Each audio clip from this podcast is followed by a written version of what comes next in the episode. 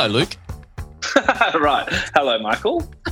You know, these things with podcasting gears, you've got to press the record button. Sometimes we forget to do that. But it's way better than back in the old days when, for example, we started interviews and forgot to turn microphones on. I, I, still maintain we should have a checklist uh, yeah. ready to go, but that would require some forethought or organisation, I guess, which um, I feel I'm lacking in, but probably shouldn't admit that on air.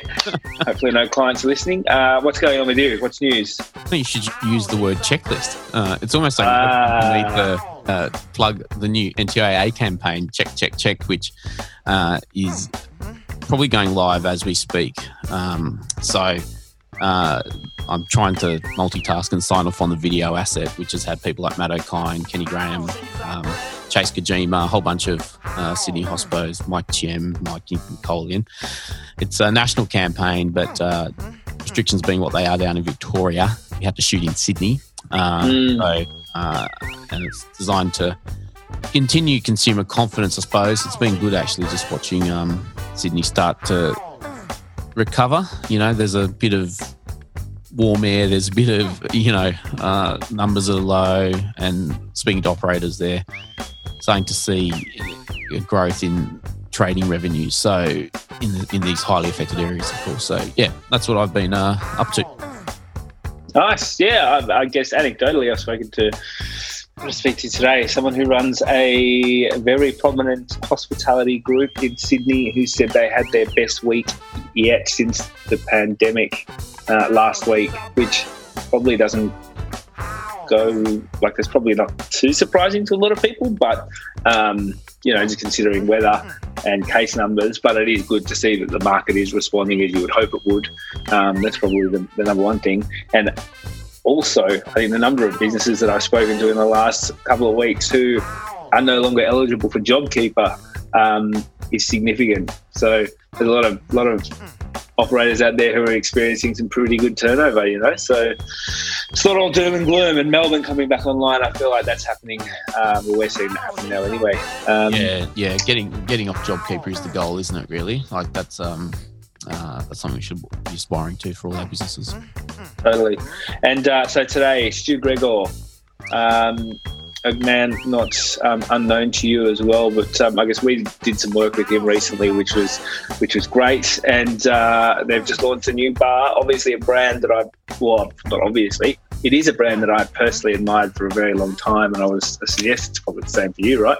Yeah, hard not to. It's uh, one of Aussie's uh, best exports, isn't it, in this sector? You'd think it's hard to think of any, any anything else um, in in modern drinking terms that uh, comes close. I think um, in terms of its global reputation and prominence and mm. visibility. I think, um, and so known Stu for. Well, I remember, I remember um, running into him when we were launching Time Out. I think he gave us a hand. I'm not sure, but uh, anyway, like uh, he's a he's a he's a bloody colourful character. So we should, yeah. we should allow that colour to show. I'm sure you'll say some incendiary things. yeah, I'd say so. Uh, I, yeah, look, won't go into it, into it too much, but um, the launch of their new bar was obviously pretty um, pretty well advertised, well talked about. It's, it is a phenomenal space, uh, and I think quite different to a lot of the iterations that have been out there in terms of uh, product led operations. So, um, obviously, we're not just going to talk about that. It is fairly timely, but we'll talk about um, four pillars: its growth, the story, sale. Um, or, or, part acquisition by Lions. So we might as well get to suck into Stu because I'm sure he's going to talk for a bit. Let's get him on. It's a beautiful bar you've built here, Stu. Uh, thank you. It is. Yeah, we're at Eileen's Bar here in Surry Hills. So yeah, we've been open probably eight weeks now, I'd reckon. So we opened the second week of June. Um, it is a beautiful bar. One day when it gets to capacity and it's buzzing and humming, it'll be it'll be great fun. But look, we're lucky that we've been able to open at some limited capacity, and we can continue to do so as long as people, uh, you know, check, check, check every time they come in. How about that? Boom, within 90 seconds. Um, and it's a. Um, you, seed lip, yeah. yeah. so it's going really, it's, it's, it's going as well as can be expected. And it's, it's serving its purpose, which is just getting getting the masterclass area going. So we're teaching people a lot about gin and four pillars and all that sort of stuff. Yeah. Uh, we're doing some cocktail classes with Jimmy Irvine. So yeah, it's going. It's, it's certainly going as well as can possibly be expected given the circumstances. Yeah, cool. Well, we, we obviously wanted to. We've been wanting to get you on for a long time. We've been talking about it. We haven't been telling you about that, but um, finally got you uh, got you here. And there's a couple of things that we want to talk about. Uh, obviously, the story of the gin, the story of the bar, but we thought it would be a good idea to just start with yourself and how you actually ended up Here here. today. Correct. Well, I 'Cause it's been a pretty long journey. obviously. Yeah, it was. It was six kilometres we just measured this morning. I walked all the way here from the beach this morning. Yeah, no, look, it's so my journey starts. I suppose you know, I, I was actually a journo, you know, straight out of school. So that's I, I, I didn't quite get into the university course I wanted to um, on leaving school. So I did five years at News Corp as a journo, and that started me on this whole communications thing. And then. Um, went to you know, did the two did the backpacking around the around Europe and everything else, and found myself living actually in, in the northern part of Burgundy, you know, in, in wine, and it's kind of triggered a bit of a love of an interest in wine, and then I went down to live in the Barossa for a couple of years, where I studied wine at Roseworthy College, the old University of Adelaide, Right. when it was still in Roseworthy, when it's still up in in, um, in the Barossa Valley. It's actually where I met the woman who then became my much later became my wife, and is still the mother of my children, and still my wife, believe it or not.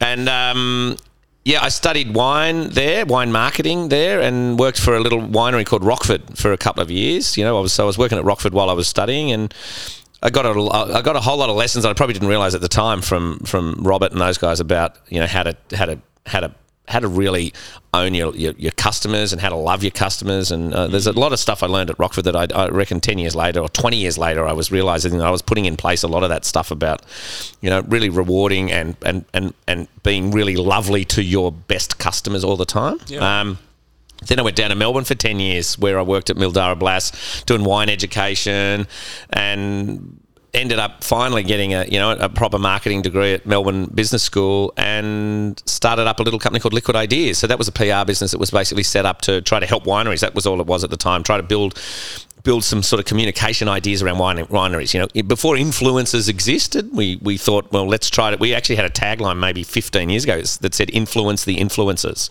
Right, so we were way ahead of the influencer trend, if you don't So mind started it. And that's how we um, that's how we got going. And that started that business started in Melbourne, and then five years after that business started, which was 2000. So in 2005, I moved back to Sydney.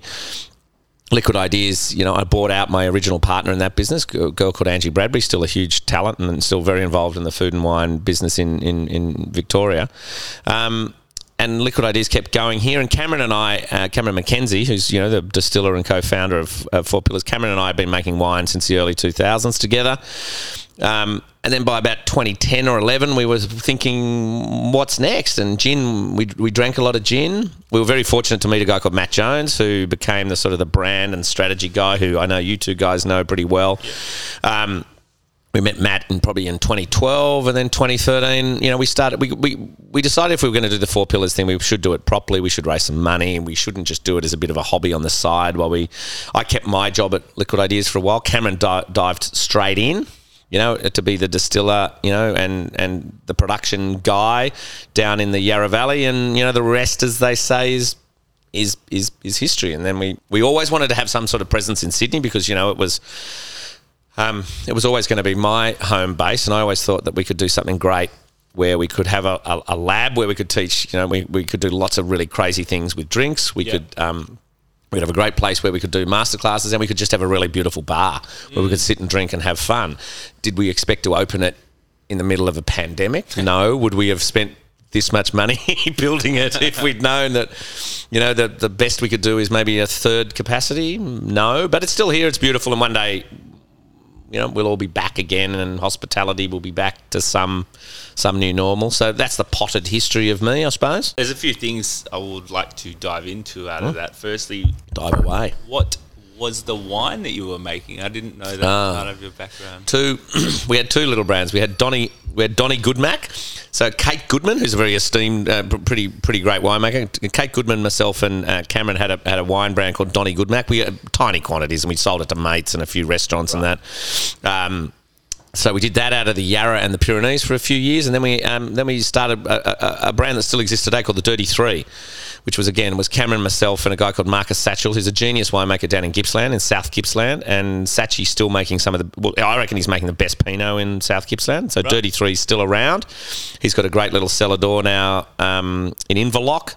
Uh, he's a he's a genius bloke, crazy musician and brilliant winemaker. Mm. So Dirty Three Wines are still around, and Cameron and I basically sold our third each of back to Satchy at a enormous profit, which amounted to exactly zero dollars. so we gave him our third each over a couple of pinots and some duck. I think at a at a cheap Chinese restaurant. They go well together. So where, where all the where all the big deals are done. You know, Pacific House in Richmond. yeah. Has it been a big part of your life to kind of have a few different things happening at the same time? Do you find that you've got a you, you, you're regularly looking at things, or do you just like to have different um, outlets? I guess. I guess. I mean, you don't ever think that you're it's only when you're talking about it that you realise that yeah maybe maybe I, I, do need a few things on the go to keep myself occupied. I mean I'm I'm I'm loving this whole new challenge. Like I'm loving the whole um, you know it's been a long time since I've been carrying plates and you know pulling down stools at the start of service and all that sort of stuff. So this is great fun.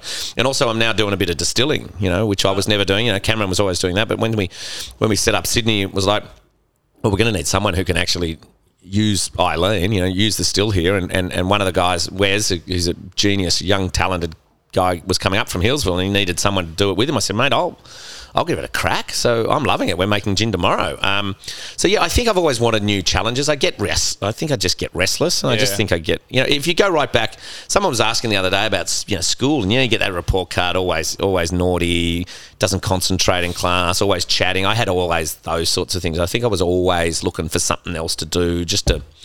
I probably would have been diagnosed with ADHD if it had been now. Um, and um, yeah, I guess I guess there's always it's always fun to have something interesting and different on the go. It keeps you occupied and it keeps your mind alert. Yeah, I suppose I would never have worked in a corporate. I don't think I would have ever been much good in a big company. in fact, I wasn't very good in a big company because I did work for Mildara Blass for four years back in the '90s, and yeah, I'm not a. I don't think I could have done the single job. Not that it's just not my just not the way my brain works doing the single job for a long time in a big company. Mm yeah, not my jam. Well, getting into that communications space and being able to work on multiple different brands at the same time must, you know, yeah. be a be a byproduct of that.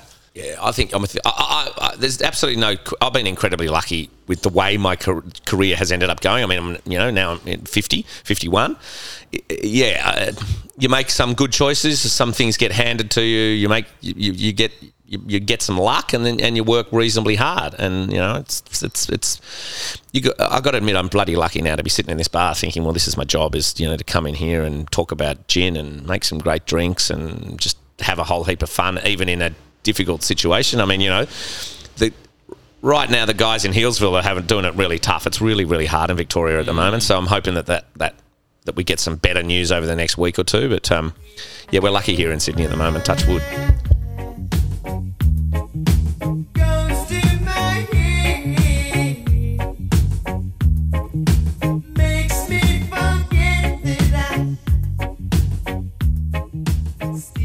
the uh, so what are the shit choices you made? There's plenty of them. Um, many of them in you know in, in early twenties personal life. um, you know, let's just call them poor choices yeah, right. or misjudged choices rather than necessarily shit choices. But there are, um, you know, I think even in the in the context of liquid ideas, I think we uh, of, of four pillars. You know, we've you know we've appointed a lot of people uh, to represent the brand in, in international markets in particular yeah. that we, we've just dived in because we were so excited. Oh my God, someone wants to sell our gin in Singapore. Oh, yeah, yeah let's do it. Without us having enough commercial nous, or in fact, us having enough experience in export markets to understand what that means. Um, so we've made a lot of poor choices, and they were. I got to take responsibility for it. They were ostensibly all mine mm. around who represents us in international markets, and there's only Australia is the only country in the world where we haven't had to change our partner um, who sells us. And I think one of the things we underestimated is that the person who sells you is the face of your brand in that market. And it's and we just thought, oh, they just sales guys. They'll just go and we'll do all the brand stuff here. It's it's you've got to be much closer than that, and you've got to have a you've got to do a lot more due diligence than I think we may have done uh, at the start. So that's a that's a succession of poor choices. Mm. You know that we've been unpicking for the best part of three or four years. But I think we're in a good good spot with all of that now. And I mean, you make you make all manner of bad bad decisions. But I think I think in order to be moderately successful in business, you've got to you've got to be able to move on from them. You can't dwell on on mistakes. You can't dwell on poor decisions. You know, you just got to. I think it's a bit of a sporting thing. I'm an obsessive sports fan, and you know, you've got to be able to understand. Right, fuck, pardon me. Yeah, I missed that tackle. Or I threw that stupid pass, and you know, and, and the guy scored, and now I've got to move on and fucking try to repair it. You know, like I, I can't sit there moping. Well, you missed that stupid putt or whatever it is, and you, you can't sit there moping for mm. hours, ruining what decision happened. Otherwise, you're just going to make more bad decisions. You know, it's going to replicate again and again. So, um, get over it and get on with it. And I think that's a that's a good thing that that that has been imbued in this business. I reckon in four pillars is that if we, we occasionally stuff up, you admit it, you, f- you face up, you man up, you say you've stuffed something up, and then you just get going again. Mm. And I think that's a um, yeah, that's the best thing to be learned about mistakes is to move on from them. Mm. I ask a question because like it's one of those things where often you learn more from there's more insights from the hmm. mistakes you made than yeah. than the successes that you claim often or people see. Hundred percent. Yeah. So. We, we made a we made a fairly substantial stuff up on a label not six weeks ago. that was where we had to we had to recall a whole lot of product because um, we hadn't trademarked the, the, the brand name, you know, and that caused some angst across the business. But you know, yeah. I am surprised, and this is a compliment. I'm really surprised that people uh, representation would have been one of the mistakes that you made just looking at the business here, mm. because you know my experience with your business is that you are meticulous with um, the people that you have representing yeah. your business, and you do such an incredible job in ensuring that they they kind of are the brand. It's definitely the perception, I mean? anyway. That's from yeah. an outsider looking in. You go, yeah. well, they've nailed that. Well, yeah. and it's also I think when you the closer you are to it, the easier it is, and you're also I think you've got a much better a much better sense of you know, we, we know this market well. and We know the people in the market, and it's not hard for us. You know, I've been hanging around booze for 25 years, so you know, you, you, you know a lot. You know the good. You know, it's also an ability to call the right people to find out, you know, what what's what that person's like, or what um, uh, would they fit in. You know, a lot of people who know me will go, no, no, no, you wouldn't want to go. that, that, person's too serious. You know, you know that they're not going to be able to work with you. But um, I think it's in markets that you don't know as well. Yeah, um, that you make a lot of your mistakes. But the good thing is, they you can almost um, inoc- well, I shouldn't say inoculate, um, but you can keep those mistakes isolated to those markets as well. You know, if, if, if I make a, a chronic mistake on who's representing us in Norway, I can fairly well, uh, um, I, I, can hope that, not that I have, but um, you can keep that isolated fairly much from the, your core market, which is still here. Mm. You've got pretty good representation across Australia. Yeah, look, we've got great people here. You know, we, we're talking about 60, 60 full time employees now across the business. It's yeah, a reasonably right. sized business now. Um, and all of them, with the exception of one, are now based in Australia. I think we probably tried. You know, not to now you've got me dwelling on all the mistakes. I think, I think we did try to. We probably tried to overtake the world a little quicker than you probably would have. Um, we probably needed to maybe concentrate on trying to take over Australia and win Sydney and Melbourne. You know, I was. Yeah. I, I, I think I just got seduced by the glamorous lifestyle and the travel and New York and London and Singapore and all that sort of stuff. So, yeah, I think we we realise now that the best place for us to win and win well is in, in Australia. Yeah, we had Paul Gaby on recently, and he said something which has stuck with me, which is when Luke, you asked him about talent and the extent to which he picks it up and out of Australia and deposits it. And he said that uh, in what I think is right that it's a ambassadorial role that that then plays. Like you, the hospitality talent, obviously out of Australia, going on and doing other things in other markets. And mm. and uh, as a former frequent flyer, mm. uh, I can remember being in Barcelona, in London, um, Singapore, obviously, and seeing Four Pillars behind the bar, and mm. it's had that kind of ambassadorial piece for Australia, almost. You know, like in the same way I think that some of the hospitality talent have. Mm. Like, and look, one of the things I wanted to ask you, Stu, was you know about the sort of internationalization of the brand, and you, I, I, don't know, I can't remember the detail, but I think you may have partnered with Qantas and other things like that. Yep, like you know, these, these sort, and obviously you've got such a good PR brain or marketing brain, however you want to put it. Like, talk us a little bit through that, and you know the the expansion of the brand globally. You can leave out the mistakes this time and just focus on the genius, the pure genius that you have. Mate, everything will be retrofitted to be genius after t- uh, you know after time anyway. But look, it's it was really important part, and it still is a really important part of of what we wanted to do, whether it was personally or professionally, was to take an Aussie brand. Um, and take it to the world. And we did, you know, the, the, partnership we did with Qantas, which was probably four years, five years ago now, which was to create a, a, um, a gin with with Neil Perry and his group at Rockpool with Qantas that went into all the Qantas lounges. Qantas gave us great PR across. You know, we were an in-flight video, and remember all those sorts of things that used to happen. Yep. The magazine that used to sit in the back of the, the back of the chair. Um, we went into all their first-class lounges around the world, so it was really important for us for because I don't for for us to have a brand that we we never just wanted to be Australia's best gin. That was not um, that was not a triumph in our eyes. We wanted to be one of the world's best gins that happen to come from Australia and signal all those great things about Australia. So, um, for us, when we won that IWSC, you know, we won that big trophy at the end of last year, which was the you know International Gin Producer of the Year. That to us was sort of, um, I, I, guess that for us said, yeah, we might have achieved a, few of of, the goals that we had set out. It was affirmation, I suppose, of, of some of the things that we'd set out to do.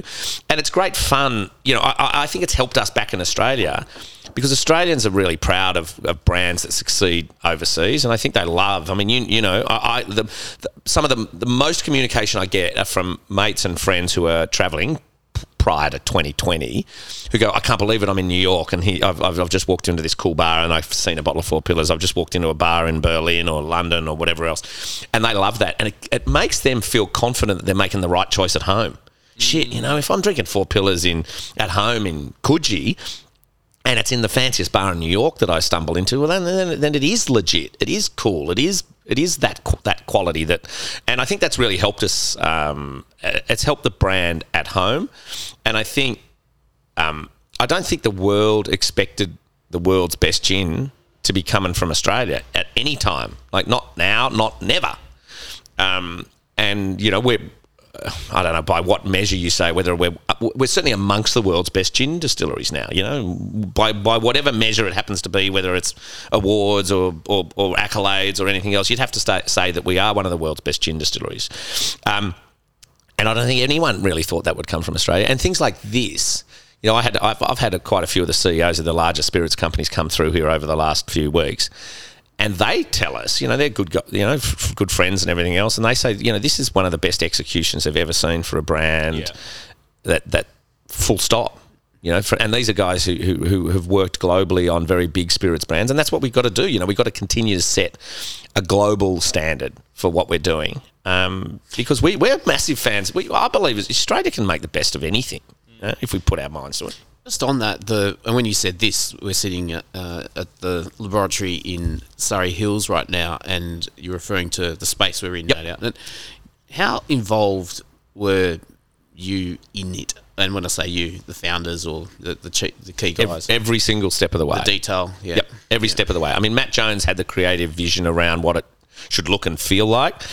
Um, I probably only really came in at the at the you know we got some great designers and I mean Leah McKenzie, so Cameron's wife, basically ran the entire project. So the, the you know this is really still a a family business. I mean, Matt's wife Rebecca runs all of our digital and and uh, you know all the digital comms, and she runs the, the website. And um, my wife runs all the PR and you know all that sort of stuff through through Liquid Ideas. And Leah, Cameron's wife, who's been working in the building and, and architectural industries forever, ran the whole project here.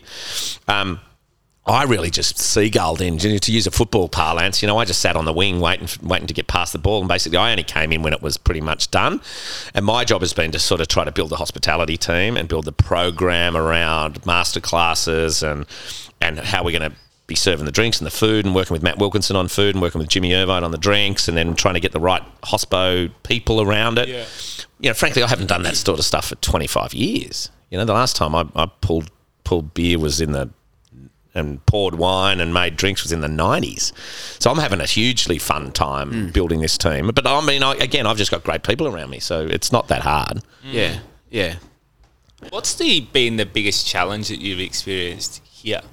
The biggest challenge in Sydney? In, in this site specifically. In this site in, in Surry Hills? And the hospitality arm. oh, look, you know, the, the, the, it's been a bit of a challenge. You know, we it it actually hasn't been as much of a challenge as I've thought about getting people. You know, we we.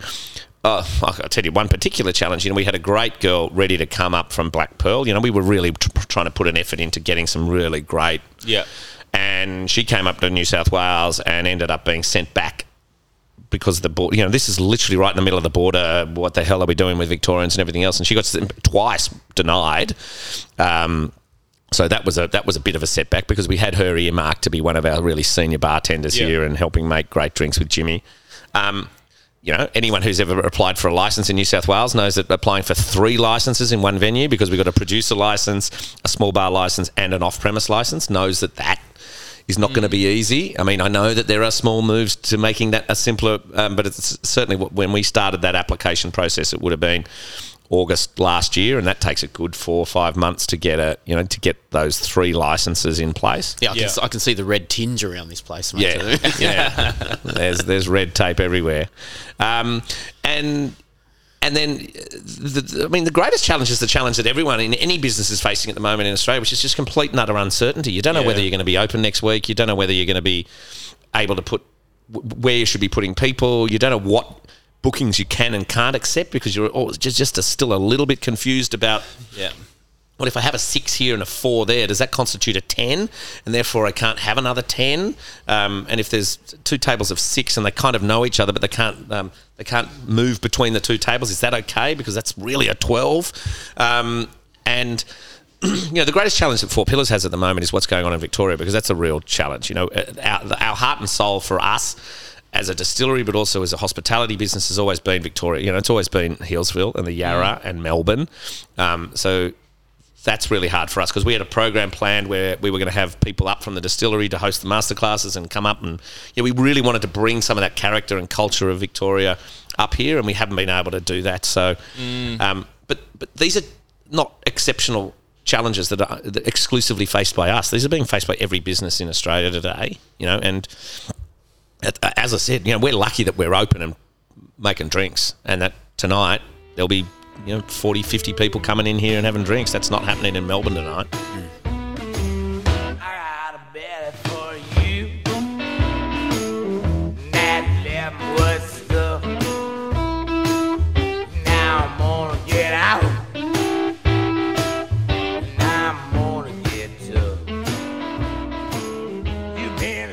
want to go back a little bit on the to the in to the I guess the origin story, and then just come forward to to the growth topic on that. So it's a little bit of a convoluted question, but um, what was the? Do you remember the first conversation? Like, who- who was the first person to say, you know what, we should make gin? Where, where did that happen? Well, How I did can- it start? My my my recollection, and it may or may not be, um, is is I can exactly remember what it was. It was you know there's a bar called Beer Deluxe in uh, at at Federation Federation, Square, Square, yeah. right? Con Christopoulos' brother used to um, run it, and I was sitting there with Cameron and Kate Goodman, right, who was our third partner when we were making gin at the. Uh, uh, she was just a mate of ours. She was uh, the winemaker at Punt Road at the time, and we were drinking. Gin. We'd ordered Tanqueray ten gin and tonics, and we went up, asked for the posh gin, and then they put a gun crappy tonic in it. Came back to the table, and I remember us just saying, "Yeah, shit, you know, the world needs good tonic." You know, we should make good tonic. You know, like this was before we, anyone had ever heard of Fever Tree. This is probably this, te- this is probably ten years ago. Right. You know, um, yeah. Why, why wouldn't we make tonic? I mean, how do you make tonic? I mean, it's just a soft drink. You know, well, it couldn't be too hard. And then, literally two or three days later, Cameron and I were talking, and we're like, yeah, we're not going to make tonic. I don't know how to make tonic. Tonic, you know, we're not in the business of soft drinks. What if we made gin? And it was literally, it was no more complicated than that. I'm like, well, I don't really know how to make gin. And he's like, well, you know, I could, I could give it a crack because I think he was, he'd started working with Rob Dolan at the time, and he said we got a bit of space in the lab, and I could probably distill a few things. And I've always been interested in that because Cameron was always interested in like oh, craft beer and. You know, he's always been really interested in the production side of things and making stuff. But he'd always, a bit like me, he'd always been in that. He'd always been in a sort of sales role or a marketing role. But he'd always ended up working with the guys in production. I think he always secretly wanted to be the winemaker or the distiller, and so he just grasped onto it. And I mean, the, the credit is his. Um, you know, I'm, I'm, I, I helped him a little bit in. Oh well, let's get get get some money together because Yeah. you know neither both of us just had just had regular jobs and let's get a few investors and let's I think if we're going to do this, we're going to need to do it properly with like a proper brand and marketing and all that sort of stuff. So that's where the that's where the, the, the good fortune of finding Matt came along. Um, but without Cameron making great gin from the go, like we really were lucky that we didn't launch with a gin that was just blur, you know, a bit meh, you know. Uh, we, we launched with a gin that that you know won double gold in its first ever showing in San Francisco. That that, that just went out into the market and people, whether they were retailers or punters or people who weren't even in the gin, weren't into gin, said, "Shit, that stuff's awesome! Like that's a really really good gin." So that's um that was the you know, and then and then so that's that's that's the genesis. It was I'm going to call it. Let's. I- I've never I've never publicly given the credit, but I'm going to credit Beer Deluxe. Yeah, right. Um, in Fed uh, Square. in Fed Square. Is it still there? Well, it's, probably, it's no, not yeah, open now, but it's still there. Yeah. The um, next, I guess, part of that question, and, and you you got to it well. Can ha, ha, if you look back, how can can you separate the brand from the product in relation to the rapid success? Do you think because the the I, I think the Four Pillars is recognised widely for its brand, its marketing has always been excep- exceptional, but you know the product's always got to be there to support it. Like, can- you can you separate them No, in a, a portion? You, you cannot. They are one and the same. And this is one of the this is the this is the key thing. You know, we get asked a lot about what's the secret to your success, or what you know. I'm launching a gin brand. How can I make my gin brand as good as Four Pillars, or, or what, whatever? And it, you you have to look at. And this is one thing I suppose I've learnt from. 20 years running a marketing and PR business with also a, a, a production focus, and that is that that your marketing mix is everything. You know, if you go back to those basic P's, you know, the P's of product, price, promotion, people, purpose. I think there's seven P's these days, and this probably got drilled into me when I was studying in the uh, late '90s. You know, doing a marketing masters back back in the day. Is that they they all you have to be outstanding at all of them. Right, you cannot, and this is one of the one of the failings of some some people who are setting up distilleries at the moment, or, or, or breweries, or any other businesses, is that they they can be really great at at two or three of these P's, but not excellent at all of them. You have to be excellent at all of them. So our product, the, the, the, the outstanding nature of our product, right, the brilliance of the gins themselves has to be matched by the brilliance of our execution in a bar, by the brilliance of our website, by the brilliance of our the, the, our people, the, the way we're represented, by the brilliance of our promotional and PR calendar, by the way we do events. You know, when Four Pillars does a, a, a gin, when, when we used to do gin pig events or when we used to do dinners or when we, those events had to be better than anyone else's events because anytime anyone came across Four Pillars, whether it was just having a gin and tonic or whether it was meeting the, um, the founder or whether it was meeting a, a, an events person or whether it was doing a, a, takeover at a bar somewhere in, in Norway, they, they had to be world class. They had to be best of category. And you can't separate them. And one of the one of the if, if I were ever to be a marketing lecturer or whatever, as if that's going to ever happen, but you know, you got to tell people that you can't just concentrate on one or two areas of expertise. You can't just concentrate on distribution or, or just concentrate on product. And think by making gold medal winning, you know, the wine industry's fallen into this trap a few times. Oh, we, we just win all these trophies and we just expect people will come to us. So, you know, people need a lot more than that. Um, people's expectations. The world doesn't need another brand of anything, frankly. You know, it doesn't need another brand of gin, another brand of wine or beer or anything else. But what it does need is something that's better than what currently exists, right? You know, better gin that's promoted better, that does better executions and better bars and better activations and better everything. So that's what the world does need. Um, no one, frankly, no one was sitting in a bar seven years ago in anywhere in Sydney or el- elsewhere thinking to themselves, right, we really need an Aussie gin just to make that back bar complete. You know, there was not, there was, there was, there was no, there was no market research that, that popped up suggesting that if we created a, um, a black and copper labelled Australian gin out of a well-known wine region made by three bald blokes, that that would just take off. That's bullshit. that was never going to happen for me, I, I can't see. It's really, it's not complicated. Like marketing and business building and brand building, and and creating um, product. It, it's not that complicated. What's hard is doing it incredibly well, consistently and relentlessly. A lot of people get a bit bored or they or they rest on their laurels. And you know, there's there's 300 plus distilleries in Australia today. There were probably 20 when we started. Right now, if we're and, and we're the and we've got the big old X on our back, right? Everyone looks at four pillars and goes, right, we're either either we want to take market share from them, or we want to emulate them, or we want to copy them, or we just want to kill, the- you know, just break them. Like you know, so we know that if we don't continually get better and continually create new gins that are better than those that already exist, like the olive leaf gin that we just released in the last couple of weeks, or that we create a bar that is better than any bar that anyone else has created in the in the category. You know, we, we, we just got to keep. You've got to be restlessly continuing to do that sort of stuff, and you, see the great brands, the brands that have longevity and excellence at their at their heart, and that's that. Then they never stop doing really interesting, amazing, creative, um, envelope pushing sort of things. I mean, if you look at the Louis Vuitton, you know, you look at some of those great brands. That's where we get a lot of pointers from. Is you know, we don't necessarily look at what wine brand X is doing or gin brand Y is doing, but we might look at other categories and say, what are other great brands doing? What are they?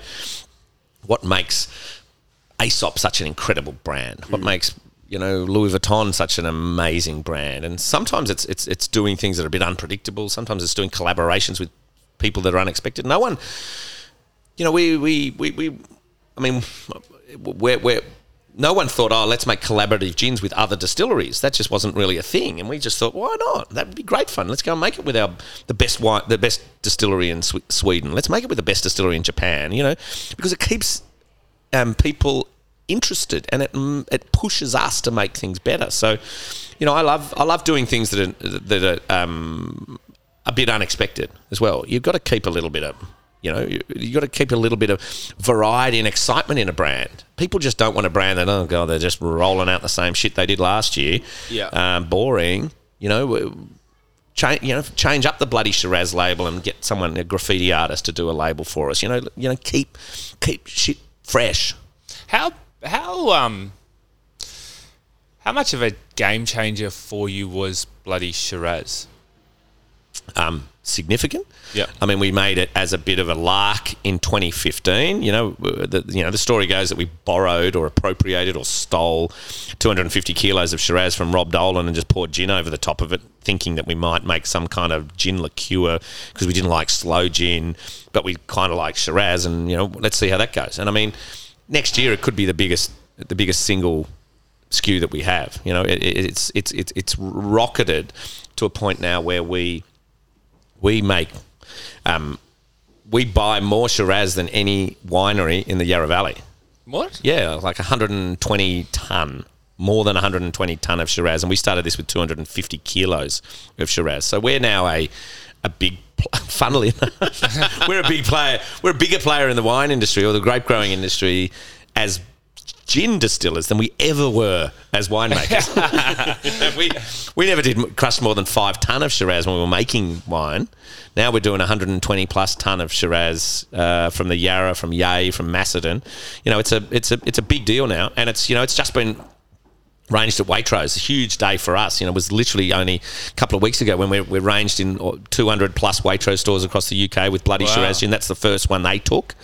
Um, and, you know, there might be some other big um, supermarket brands in the in, in supermarket groups in the UK taking it on. And, and you know, we can't really get the... The US don't seem to quite understand Bloody Shiraz gin, but the but the um, but the Poms are loving it. Yeah. Is that because you're like the brand, the Australian Shiraz brand? You know, like from of yesteryear, like this kind of Australia being known for big Shirazes. and Yeah, yeah. Look, I think I think the um, I think the the I think it, it's working with us in the UK because they're loving coloured gins at the moment. You know, and one of the things that we're very very pointedly saying is that you know this is a this is a Shiraz. This is not a fake coloured gin. This is a gin that is simply rare dry gin steeped in Shiraz grapes, and that's it. No fake colouring, no fake sugar, no, none of that sort of stuff. And I think they're kind of liking that. They quite like the slightly rude name, you know, bloody Shiraz gin. Oh, it's so Australian. um, and and the juice is just delicious. Yeah. And it you know it doesn't hurt that we won the big award in the UK last year. So the UK is a big big upside for us at the moment. But I mean, what we're trying to do is reconcile all the lost market in like for instance travel retail. Yeah. that was our fastest growing part of our market which was sydney airport melbourne airport changi you know hong kong um, big markets for spirits. And craft spirits were really growing because you know those those those duty free shops used to just be big brands, and now they've they, in the last just in the last two or three years they were really all of them were trying to get cool cooler spirit brands in there, and we were going really well. Yeah, gee whiz, we, Sydney and Melbourne Airport were great for us, and it's gone to zero, like actually zero. So no matter how well we go in other areas, you know, at home drinking and all that sort of stuff, it's it's pretty tough to make up the loss of that huge market. What what was the initial uh, holding or production of bloody Shiraz? This is a pointed question because I used to struggle to get it. I used Yeah. to message James France to say, you know, can we get any? Because it was it was a very hot commodity. Yeah. Was that just because it blew up so quickly, or was that very clever marketing? No, mate, don't give us that much. I was credit, telling everyone seriously. it was marketing because yeah, it was genius. it was like the bottle that everyone wanted and you just couldn't get it anywhere. Yeah, well, I mean, as I said, well, in 2015 we made literally a few hundred bottles, right? And we didn't even have a proper label on it. And the story goes that you know my wife came up with a name when I was trying to come up with a fancy name for it, ref- referencing bleeding the colour. And Sally just walked past and said, "Oh, it's just a bloody Shiraz gin," um, and that's how it was named. Um, then 2016, you know, we made 10 times more. You know, and but that wasn't enough to satiate demand. And then the year later, we probably made five times more, thinking, well, that's got to be enough. And then the same thing happened. So the demand was just out, just just so far ahead of supply that you know it took us three or four years to. Because one of the things about it is that because it's a, a this is one of the reasons he got out of wine. You know, it's a vintage based product where, you know, you have to have signed an agreement to buy the grapes by now for the next harvest. Right, so you know we're, we're doing contracts now with growers. You know we're saying right, well we'll buy ten ton of Shiraz off you for next year. He might only yield eight, let's say, but you know, but hopefully we get the ten demand has grown 50% more already, but you can't just walk down the street and say, hey, mate, can you sell us 50 tonne of Shiraz? He goes, mate, I'm, I've been committed to that Shiraz for six months. So we would just make our best guesses at how much we thought we would need. Um, then we may get a little less than that. Um, and then it takes another. It, it's a cycle. It's this wine. You know, it's it's, it's a cycle. So we mm. we've tried to catch up. So we had more in 2018 than we had in 2017, and 2019 we probably got a bit closer and we really started pushing it into the export markets. It was flying off the shelves in travel retail. So we actually ended up with a bit more of 2019 than we'd hoped because travel retail just dropped dead in March, like to, to zero. So we lost March, April, May, June of, of this year, zero sales. So 2020, I reckon we'll have enough to last the year. Like you shouldn't have a problem finding it. And that's the ideal situation for us is because even though people think that scarcity, scarcity is a great marketing tool for a short period of time, people will end up just getting pissed off and people will end up just going elsewhere if they continually can't find something. Right? So it works in a short it works over the, the over the short to mid term. It does not work as a long term strategy unless you're selling something that's a, h- half a million bucks. Unless it's a, a Birkin handbag, you know, we make ten of them a year, but we're going to sell them for a million bucks or whatever. Um, we want people who love bloody Shiraz to be able to buy bloody Shiraz. I mean, our business is to try to sell people stuff they like. It's not to deny them the opportunity of enjoying our gin. So we should be, I reckon. Um, but again, it's a bit of a guessing game. You know, we're guessing about the 2021 harvest right now. We're, we're having those conversations now. How much do we reckon we'll need? How much should we buy? What, what's going to happen with demand? Because oh, are, are people going to be flying again next year? Are we going to get back into the travel retail? Is, this, is, is the world still going to be? uh, Are the Poms really going to go for it, or is this just a fad that they might go for six months? Are bars going to be open? Is there going to be any hospitality anywhere in the world next year? So, mate, it's a. I think anyone who reckons that they're getting any form of business projections right now, they're just lucky. You know what it is. Black and yellow, black and yellow, black and yellow, black and yellow. Yeah. Uh-huh. You know what it is. Black and yellow, black and yellow, black and yellow, black and yellow. Yeah. Uh-huh. You know what it is. Everything I do, yeah, I do. Stu, what's your um, perspective on non-alc uh, spirits? Yeah. Um, it's it's it, it- it's a category that's not going to go away, and it's a category that is growing, as we know, at at at warp speed at the moment. That and hard seltzers. Um, Yeah, yeah. I'm still trying to get my head around that one as well. yeah. I don't mind them. Mate, they're good. I, I, I, you know, I mean, I, I do know that the, those those who own half of my um, half of our business are bringing in White Claw, and they're very excited about that at Lion. And I tasted them, and they're they're all right. They're good. I mean, it's it's it's it's it's it's, so, it's vodka, it's vodka soda, pretty much, with a little bit of lime. Um, non-alcs are going to grow. I mean, we we've talked about them for a couple of years about could you know could a business like ours make non-alcoholic gin, and we're we're just struggling to figure out how. Frankly, we wanted to get the Seedlip guy was actually coming out to Australia, and we wanted to have him at the distillery so we could actually talk to him about technically how it is that we could make this sort of stuff. We've looked at um, we've looked at low alc options. Um, but then there's a bit of me that says, you know what, we've put all our eggs in the basket of making gin, and gin is, for better or worse, an alcoholic product, and we think that the drinks we make are reasonably moderate in alcohol content, and if people drink them sensibly, which more Australians are at the moment, then maybe we should stick to what we do well. We're not seedlip or Lyre's, you know, we're um, we're four pillars. But it is going to, mate. It's growing as a, it's growing as a super category. Yeah.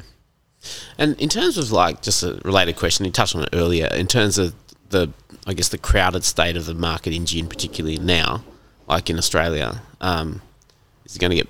Fuck, who knows? real- Like, is it going to get more crowded? Probably not for the next little while. Um, but What gin? yeah, particularly. Yeah, it is. Um, uh, look, I think a lot of distilleries are going to, a lot of particularly small distilleries who- who've set up in the last two or three years are going to find this this period really hard, um, really tough, and they're only now just realizing how much tax they pay. Because I mean, I think if they're like us, they might have come into this business not quite realizing how punitive the excise regime is. I mean, I don't think we did our research quite as, as well as we might have.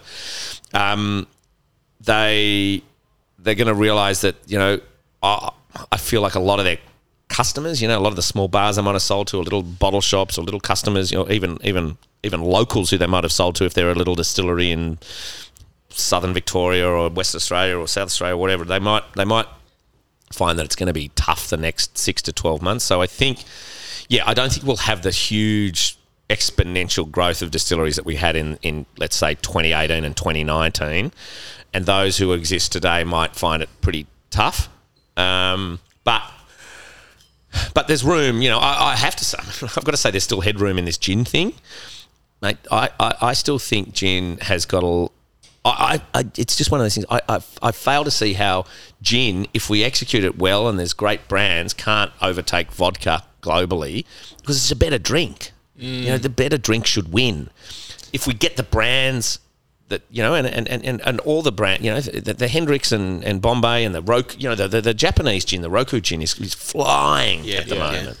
Um, so that's proof that there is still head, head headspace and headroom for great great gin businesses to to to prosper. You know, and you just look at even you just look at the M and A activity over the last six months of aviation being sold for six hundred million dollars, of Malfi being sold, of Monkey Forty Seven being sold, of um, yeah, I mean, there's there's plenty of activity going on in in in, in gin still. it's a it's a bit of a kind of a I'm going to make this term up, but like a sleeper trend.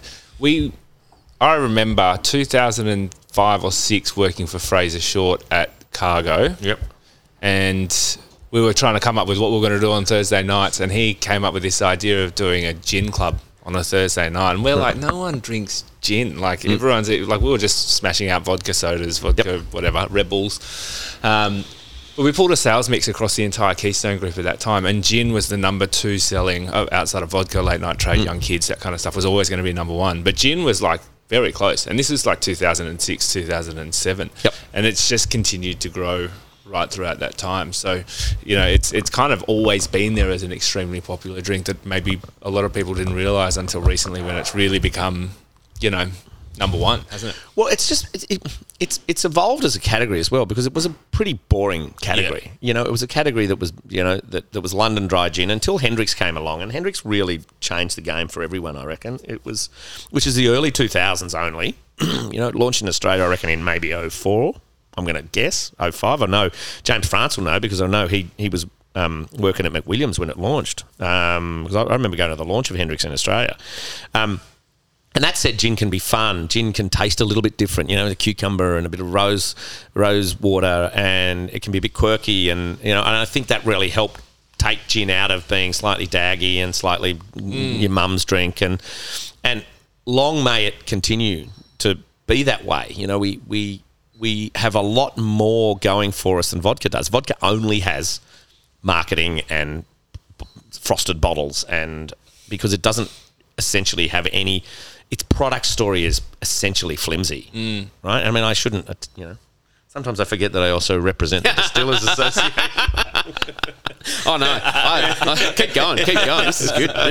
I've just I've just alienated every single person who makes vodka in Australia. But um, but I think it's a um, I just think gin's got a much better story because I mean, if you look at the gin we're making, you know, we're making a Sydney Spring gin, right? Which is the thing that we're going to make tomorrow, and you can make a gin that has both both great botanicals that come from overseas, but also has a local story. You know, we're, we're talking about using tangelos and lemons that are that are local. We're talking about jasmine because Sydney smells of jasmine in spring, um, and you know, you can make something that is actually much more distinctive, and and have a real story and a real product that is um, that reflects a place. You know, the, the, you know, you can make a Californian gin that uses botanicals that are you know native to that part of California. We can make an Australian gin, you know, with lemon myrtle or, or, or Tasmanian pepper berries or the native finger limes and that sort of stuff. So gin actually has a genuine story about why the provenance of the gin matters. Why a gin from from Tasmania is different, is different from a gin from you know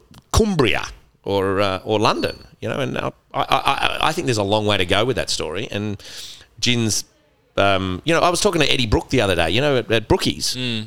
Mate, he's the biggest purchaser of native Davidson plums in Australia now. He buys 27 tons of Davidson plums to make his Davidson, his, make his slow gin, which is basically gin steeped in local Davids, local Aussie Davidson plums. So we're creating a supply chain that didn't really exist there now. There's guys who were growing Davidson plums and basically had no real commercial market, have now got real customers. So, you know, there's a similar thing happening in lemon myrtle and finger limes and all those other botanicals that are going into Aussie gins. You know, this, we're, we're beginning to see quite a bit of, you know, like a, a, a, a, vertical happening in, in, in business. You know, where growers are now coming to gin distilleries and saying, "Hey, listen, we've got a couple of ton of limes, native Aussie limes." You know, and we go, "Oh yeah, we'd love them." We've got twenty ton of Davidson plums. You know, so it's it's it's it's it could become a really really valuable industry to to Australia if if it if it doesn't get taxed out of existence. And there I go again. Yeah.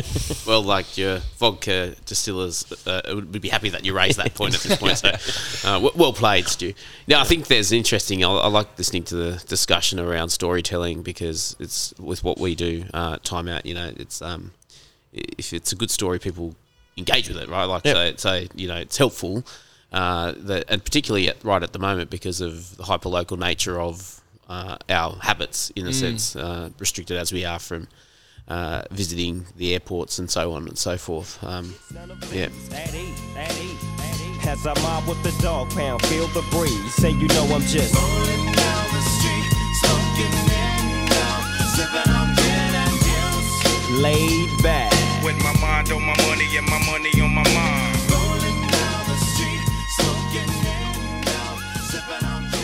You mentioned the acquisition. Yeah, how did that come about? Was that something? Um, I'm assuming you didn't build to sell.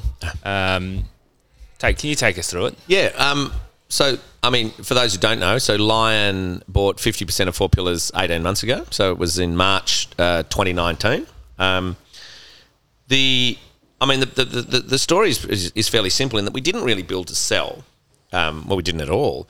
But we started getting probably two or three years ago, uh, you know, a couple of little friendly taps on the shoulder, and we none, none of us certainly. So Matt Cameron and myself had had no experience in the mergers and acquisitions of drinks businesses or anything like that. But there was a couple of quite like actually seriously interested parties, and one in particular that was a big global drinks business. Um, and you know they said, "Would you like to come and present to our local Australian team?" And we said, "Sure." And then they said, "Well, would you guys be interested in going and presenting to our global board?" And we're like, "Pardon me, but fuck, wow, yeah, okay, um, that's a bit more serious than we thought." Um, and I, uh, I remember thinking. If, if, if this was to come to a point where someone might say, well, what would what would happen if we bought you or bought a quarter of you or bought a half of you? I wouldn't even know where to where to begin. So I actually rang a great friend of mine and said, "Look, do you know anyone who's in this mergers and acquisitions business?" And we actually appointed a company called Canterbury Partners out of Melbourne who just held our hand through the whole thing. And um, Lion came to us. Um, Lion came to us because they were looking at starting, you know, sort of craft spirits um, they had an idea around distribution. They had an idea around well, we would like to own one or two, you know, craft Australian spirits businesses, and yours is the obvious one. You know, we, we, we knew a few. I knew a few people at Lion, still do. You know, who were, who were good guys, and we, we liked them as you know, we liked their reputation, and everything else. And it just started as a couple of casual drinks about, you know, we're looking at. Um, distributing spirits and we're looking at starting up a spirits business and what would you guys be interested in and that's when we were able to say to them look if if if we were interested in you know I, I don't think it works as a you just take 5% or 10% or something like that. That wasn't really of, of interest to us because, you know, one, we, we thought, well, we could, um, we, we could get something better out of them if we became real partners. And I mean, there was no science to it. You know, maybe we should have been 49% or 30, 33%, or I just said, well, 50% sounds fair. I mean, that's fitty fitty, mate. You know, and, you know, and um, and it's not oh we were still a majority stakeholder because we owned fifty one percent or whatever else. So. And we just kept talking to them, and they were they were genuine, and, and we really liked the idea that we would be there. um, their lead spirit, if you like, rather than going into a portfolio where we would be the fifth most important gin. we knew we were going to be, you know, their most important spirit. We knew that they were locally based. You know that I can talk to the managing director, I can talk to Brindley, you know, around the uh, James Brindley around the corner, rather than know that the, my real boss was in London or New York or Mexico or something like that. Um, so we really liked that idea, and we really liked what they did in craft beer. So we thought, oh well, you know, they, they've got some proper experience in this category about growing craft from just being really small to being a Yeah. reasonable size. And people like them. I mean, they have a great reputation in the trade. Yeah. You know, they're good people. Um, and they, they still are good people. And, and quite a few, well, not quite a few, but at least at least two of the people who worked for me for long periods of time at Liquid Ideas had gone into Lion. And so I just, you know, I said, listen, you've got to tell me that these are good people and they're to be trusted. And I get nothing but great feedback about them. They're, they're, they're good humans. And at the end of the day, we wanted to go into business with good humans. And it's where we are today. And 18 months down the track, you know, I can honestly say we're still we're still good. You know, I mean, eh, they- they've faced it, faced problems like you know they've had cyber attacks. They've got you know beer, beer kegs coming back. You know, fifty thousand beer kegs coming back after pubs. You know, shut their doors. They've they've got all of their own issues. Um, but they're still a good business and they let us run our own show and you know they, they, they, they call us to account on a few things which is actually better they've helped us become a much a bit more disciplined financially as a business and Right. they're really good partners and they've opened a few quite a few doors for us as well and What's changed for you apart from where you live? well there's that obviously yeah I bought a Volvo as well I, I always tell people that. I bought a Volvo um, I um, I question why when you. Yeah, I know. I, know, I love. I, I'm, I'm going to be. I'm a real defender of the Volvo. I reckon it's. I don't know how it's taken me this long in my life not to buy one. Um, look, not much has changed day to day.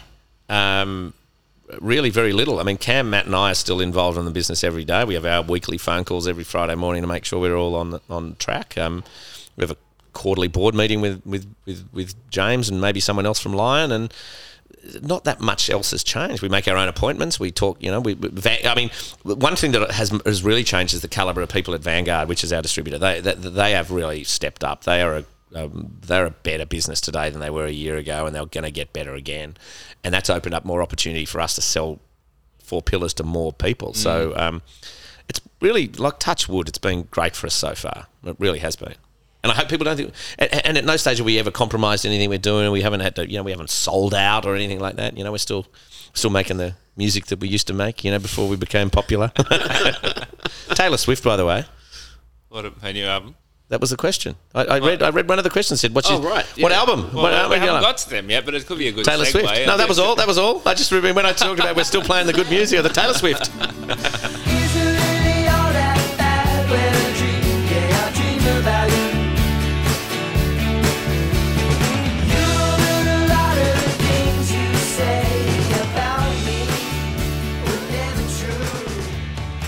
So uh, I, I guess the concept of brand product branded venues is not brand new. Yeah. Um, and in particular around beer, I guess there's a few examples in G and Archie Rose have got their bar at their distillery. Little creatures dining halls. Yep. Correct. this is it. This still feels like a very different proposition, I Mm. think, to those venues. What what was the idea? What was the concept? What were you hoping to achieve? I think a couple of things. One is it's it's important that it's you know that it's established that it's not our it's it's, not our home distillery. Like so so Healesville is is the Four Pillars distillery, and this is the Four Pillars laboratory, right? And this is where you come to learn how to drink Four Pillars, or come to experience drinking Four Pillars, and that's where you, you experience the making of Four Pillars. It's a really you know dif- big difference, I think. One of the things we wanted to do here is I wanted we needed this to become a, a destination bar for its own sake, not just a branded bar, if you like. Um, which is why the branding. You know, there was a great review actually in Difford's Difford's just in the last couple of weeks where it actually said, you know, it's not easy to make a branded bar feel like it's still a cool bar to go to, but the Four Pillars guys seem to have nailed it, and that's that's why there's a there's a little bit of subtle branding, but this has got to be a place where you can go to if you want to go out in, in Surry Hills and you want a really good drink, and maybe one or two of your you know mates don't drink. Um, don't drink gin, then you've got to have we've got to have a good beer list, which we've got. We've got to have good wines. You've got to have champagne. You know, you've got to have cider. You know, so which all of which we've got, um, and then you've got to have really really great gin cocktails, which which we have. And you know, if you want a gin and tonic, you want a great gin cocktail, you want a classic, or you want one of Jimmy's, you know, new new new new gins, you can have that. Um, and it also was always intended to be somewhere where we could work with the trade about teaching them how to use four pillars. So there's a bit less of that probably happening now than, than we had hoped, simply because hospitality is in such a you know difficult environment at the moment. But we, we, we are doing it. We're bringing bar groups in here and showing them how to make you know showing them how to make great drinks with four pillars, showing them what's in four pillars that makes it a better gin and easier to explain for them to their own customers. So we've done quite a bit of that with bar people in Sydney the hope was that we'd be throwing, you know, flying bartenders in from all over the world. They might do a takeover for a couple of days, um, and and then we would have them teaching our, you know, our friends in the trade in Sydney about, you know, the great drinks that they're making in Singapore or London or anywhere else. Um, and then there was always this idea where, when we had the still there that we would, you know, we would just take people on fun masterclasses and fun, fun, fun ways to show them about four pillars, and and it's it's about people it's about building the brand love. It's about showing people that four pillars is is is, is a bit different. Four pillars is a bit more fun. Four pillars is a bit um, you know we're happy to happy to show you what we do and talk honestly about what it is we are. Um, and then you know and, and, and then at the end of the day it's just got to be a ripping fun place to have a drink. Because at the end of the day to get people coming back this has got to be a bar where they don't feel intimidated or they don't feel sold to, mm. you know, which is one of the, the, the dif- difficulties with, you know, that's one of the things actually Little Creatures bang, got bang on right. Yeah. If you think about the original Freo place, you didn't, you know, it was great beer, but it was also amazing pizza, great music, awesome vibe. Like it was just brilliant. And that's that's probably the benchmark of an owned hospitality venue s- still this you know Yeah, it became the benchmark for every craft beer brand that launched thereafter, wasn't it? You know, Yeah. like hospitality. It probably still is. Yeah, I think so. I mean, it's still going great, apparently. And I mean, I know that there, there are plenty of other. I mean, a lot of beer brands are doing this, um, well, executing something like not dissimilar to this. Um, Brewdog are doing a lot in the UK. Obviously, I see a lot of those Brewdog, and um, and and increasingly trying to do it here and in other markets as well. Um, and and I guess we're doing it in gin, and we, I, I don't really know how many people are doing it in spirits. I, I'm struggling to think of them at the moment. It's not like there's a Hendrick's bar in London or a Bombay. I mean, a lot of them are putting a lot of effort into their homes now. One of the things that we always wanted to do was have a really strong hospitality offering at our home. Um, because we wanted to always to bring people into the into the four pillars world. Um, we always thought that was super important, which was always what we what our intention was at Healesville. Um, and I think some of the bigger brands i- i- in gin in particular are now realizing, shit, we need a we need a sexy home to show people. So I know Bombay Sapphire have done that recently, and Hendrick's are going to be doing it, and Tanqueray are doing it. And so I, I, I don't think it's um, you know Ki No Bi are doing it in, in in Kyoto. They're just opening their beautiful place now. So I think there's a bit a bit of that going on. Um, but I just hope again, you know, as I said before, I just we just need to stay ahead. It's fascinating. Kind of becomes the authenticator of the brand, like in a Yeah. post-digital world, like because there's so much trickery that you can deploy through clever marketing. Uh, but the one thing you can't hide is if you fuck this up. Like Yep. you've got to be able to make sure that you can deliver. Well, well, this immediate will immediately will infiltrate digital and social, right? Yeah. If people come here and get a second-rate experience, it's the first. They don't worry, they're not going to be afraid to tell people about No, that. exactly. Went to Four Pillars, it was a bit shit. Uh, people weren't very friendly. The drinks were overpriced and, and crappy, and um, the bloke behind the bar is a wanker. Boom. That is brand suicide right there. Right? So we've got to be able to make sure that we don't offer that. Equally, if they go, you know, didn't really know much about Four Pillars, went there, drinks were awesome, food was great, people were friendly, music was bang on, staff seemed like to be actually enjoying themselves despite the fact they're behind black masks. Yeah. Um, this is a great. This is a brand I think I'm going to learn to love. They, they don't say to themselves, "Oh my god, I'm going to fall in love with this brand." What a great brand activation it is. They just go, "Well, that was a cool place. That Four Pillars seems good." Next time they walk into a shop, hopefully they buy Four Pillars. Or next time they go into a bar that's not ours, you've got to remember this is only one bar in the world, so they're going to spend a mm. lot more time in other bars. They go, oh, "I might try that Four Pillars stuff before." That's a great memory. You keep logging, lobbing segues out there. Are you going to open more of these? Uh, I think you, you mentioned last time we spoke about it that you you We- could see these happening in other cities when other cities are accessible. But Look, we would have. I think this. Um, I think that we would have. We would have. No, let's say that we would have liked to. I think that we would like to have done this in other markets.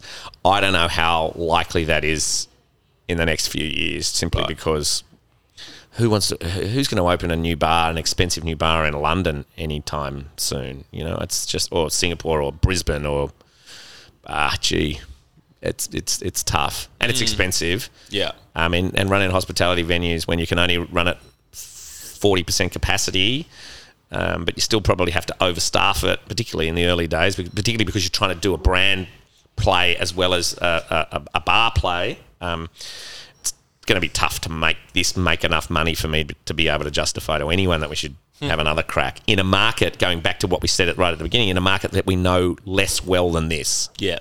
Mm. It uh, uh, expensive, not in terms of your food and beverage, because it is very well priced. But this place does feel expensive. You have not spent fit out. any expense. It is like I, for those listening who have not been here. Um, I would highly encourage a visit because Yeah, it's a it very it's a beautiful. very beautiful bar, Yeah. and, and you know, and that that was on brief. You know, this and, and the reason it's called Eileen's Bar rather than Four Pillars is because it needs to be able to stand up with its own identity. Yeah. and you know, I think it's really important that it's called Eileen's. You know, people, some people will come here just thinking that it's a cool, yeah. No, cool, no idea. cool gin cocktail bar. They don't really need to know that it's Four Pillars.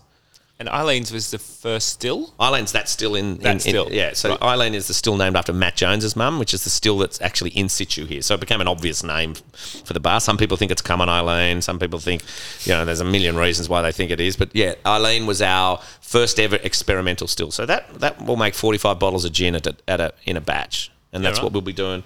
You know, tomorrow for people who want to pay proper money they want they and, and spend God knows why three hours with me and Wes on a Saturday. You know, they can come and watch us make a gin from start to finish, and we'll make 45 bottles of that gin tomorrow. Well, it is Father's Day this weekend, so I'm pretty sure you'd be booked up, wouldn't you? Yeah, we're booked up.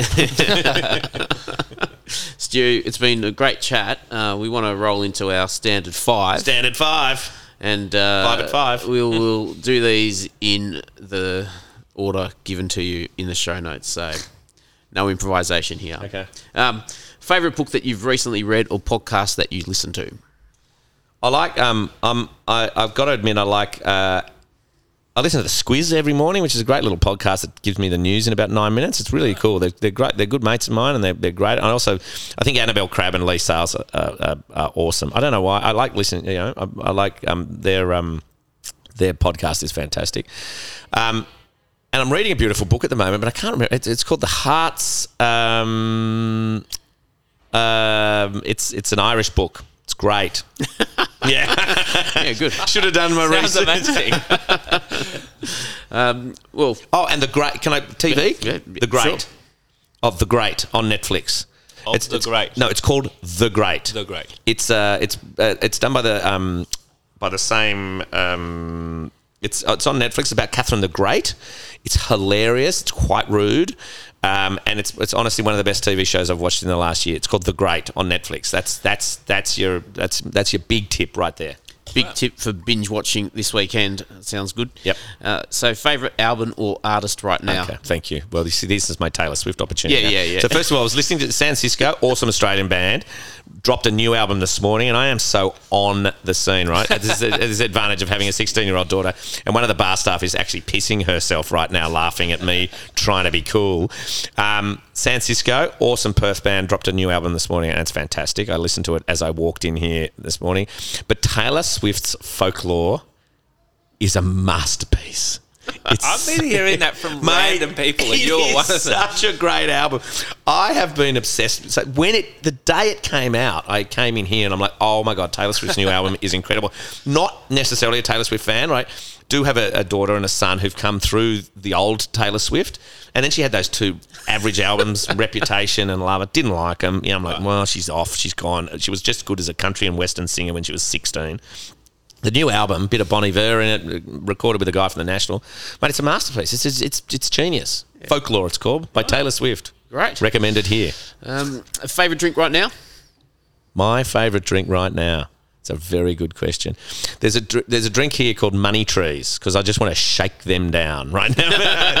that's um, that's Jimmy's, and I love. I'm I'm, I'm obsessed. We've, we've we've we've just launched this new um, this new gin um, called Olive Olive Leaf Gin. Uh, and it, the martini that we're making with that at the moment is is my go-to. But you've it's, you've got to stick to a two martini max. I've, I've I have had a couple of nights in here where I've had more than two martinis, and they have uh, it has not ended well. So um, those are my two favourite drinks. And if I have to have anything that's not that, I'd think Pinot Noir from Giant Steps. Great, because I don't want to sound like a sort of wanker who only promotes his own gins. Giant Steps Pinot from the Yarra Valley, awesome. At Rockford? Oh, Rockford Basket Press Shiraz, always good. That is my But number one. We are we are very much on the Pinot train at home in Australia at the moment. In in, in, in my house at the moment, the wife's like, "Oh, do we have to have those big Barossa Shirazes?" I said, "No, I'm fine. I can easily smash that bottle on my own. so, we don't have to share that." Um, so you've got a ticket anywhere in the world. Imagine that, and you you could choose a venue to go to. You don't need to fly, by the way. You might be able to just take a walk to it. But what's your favourite venue? Do you know where I'm going to go? I'm going to walk to Frankie's in Sydney uh, on Hunter Street because Frankie's has for the, ever since it was has opened has always signified just fun, raucousness, silliness. I always leave my credit card there. I haven't been for yeah this year, um, and it's always it's always our great times. I don't need to go to London or, or Norway or the US, apart from the fact I can't, frankly, remember anywhere that I really love there, except for Dishoom in London. I really want to go back to Dishoom, which is my favourite Indian restaurant in in London. There's about five of them in the in the UK, and they're awesome. I want to go to Dishoom, and I want to go to Frankie's. Pizza by the slice. It's still if they'll have me because Frankie's famously doesn't let. Often, often I often get you know suggested that I should leave Frankie's at various times of the night. So if, if they are if they'll have me back, I'll go back to I'll go back there. They're still open. You just have to sit down to watch the music. I know, Which it just which- doesn't. It's just not the same. I know. Well, we're all having to adapt, aren't we? So, final question here, Stu. Who in the industry inspires you most? I don't know whether this is the right. Uh, I, I, look, I, a lot of people might say, but Justin Hemmes and that his Merivale group that is absolute, utterly world class hospitality in this city, and what the risks he's prepared to take, the the the, the commitment he is to, and his group has to excellence is phenomenal. Like I mean, just having gone to Mimi's for the first time just recently and had a look at what they've done at the Coogee Pav, the fact that the most expensive and one of the most unique and one of the most extraordinary restaurants in Australia, probably ever, is in Coogee. Surprises the hell out of anyone who's grown up in Sydney. um, I just, you know, I've just moved around the corner from Totti's, and uh, I, I, I was just saying that the thing I love about Totti's is that ability to, to have schooners of furphy in an old school Australian pub, and then go and have a really sophisticated, delicious Italian feed out the back, and then go back and have a few more schooners of furphy afterward. and it's it's it's uh, and and the diversity of their offering, right? You know, they're great cocktail bars, they're beautiful, you know, Freds, and I mean, I, I'm I'm in awe of, of, of of what they do, and I don't think sometimes we've always tried to take our signals or, or, or get learn our lessons from hospitality operators in New York or London. Apart from the fact that that's really difficult now, I don't think we should ever ignore what is in our own backyard, and that that that that that's world class stuff, no question. All very good answers. We'll uh, dig up the book that you're halfway through reading. Can't remember the title of the Irish one called Heart. My heart's. if you just if you run the outro long enough, I'll be able to Google it. And, uh, Yeah, we'll we'll, put it- we'll, put it in the we'll show work out. notes. We- We'll put it in the show notes. Well, Stu Gregor, thanks so much for your time. Uh, congratulations on the opening of this venue here in Surry Hills, and uh, you know for the many people you inspire through giving shit a go, uh, even in these challenging times. We thank you. The Heart's Invis- Invisible Furies by John Boyne. I just googled Heart's Irish novel. Are you sure that's it? yeah, it's really big. It's really long now. I'm only halfway through. But look, hey, hey thanks guys, and thanks for you, you guys. I mean, both of you are doing um, superb jobs as well, Michael. All, all that stuff you're doing with the Nighttime Association, check, check, check, bloody important because you know this industry needs needs as much support as it can get at the moment. And Luke, thanks for you know. Thanks for finding me a couple of good staff. Well, I hope they're good. One of them starts on Monday, mate. We'll find out. Well, gents, it's Friday. Let's close this one out. Cheers.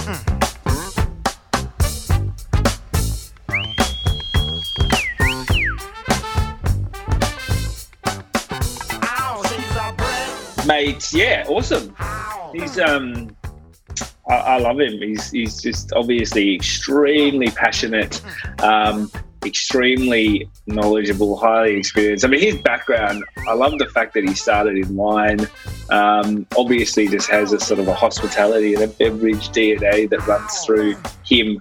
Which um, it's great to see him. I think start that way. I, I probably I didn't know too much about that part of his background prior to the chat today. In all honesty, um, and I had a real misconception around the fact that I thought they'd just built this Four Pillars brand as a brand and, and sort of borrowed on his expertise as a marketer and as a as a communication specialist. But it's it's obviously so far from the truth. It's not even funny. Uh, I particularly enjoy the way he puts his foot in his mouth. Uh, you know, yeah, but I, I mean, it's a, it's a, in a, in in a sense, I suppose I see a bit myself for that. Like, uh, you know, he calls it how he sees it, and uh, you know, I think that uh, they're a pretty amazing founding team. Obviously, um, Matt, we both know. Um, I- I'm not so familiar with Cam, but like, um, you know, I think like many businesses put a good team together with a good plan, good product, and then that's just that aspiration to excellence, isn't it? Mm. Uh, yeah, I think the um, you know the, the part where he was just talking about what it takes to succeed in a business and what you need to do. Um, we both obviously obviously stopped and clocked that during the conversation. Um, silence fell across the table as, as we were thinking about that. But I, I've thought about that a lot since we recorded that conversation, and I think that above many other things will be the key takeaway that people will take from that chat. I think you're right.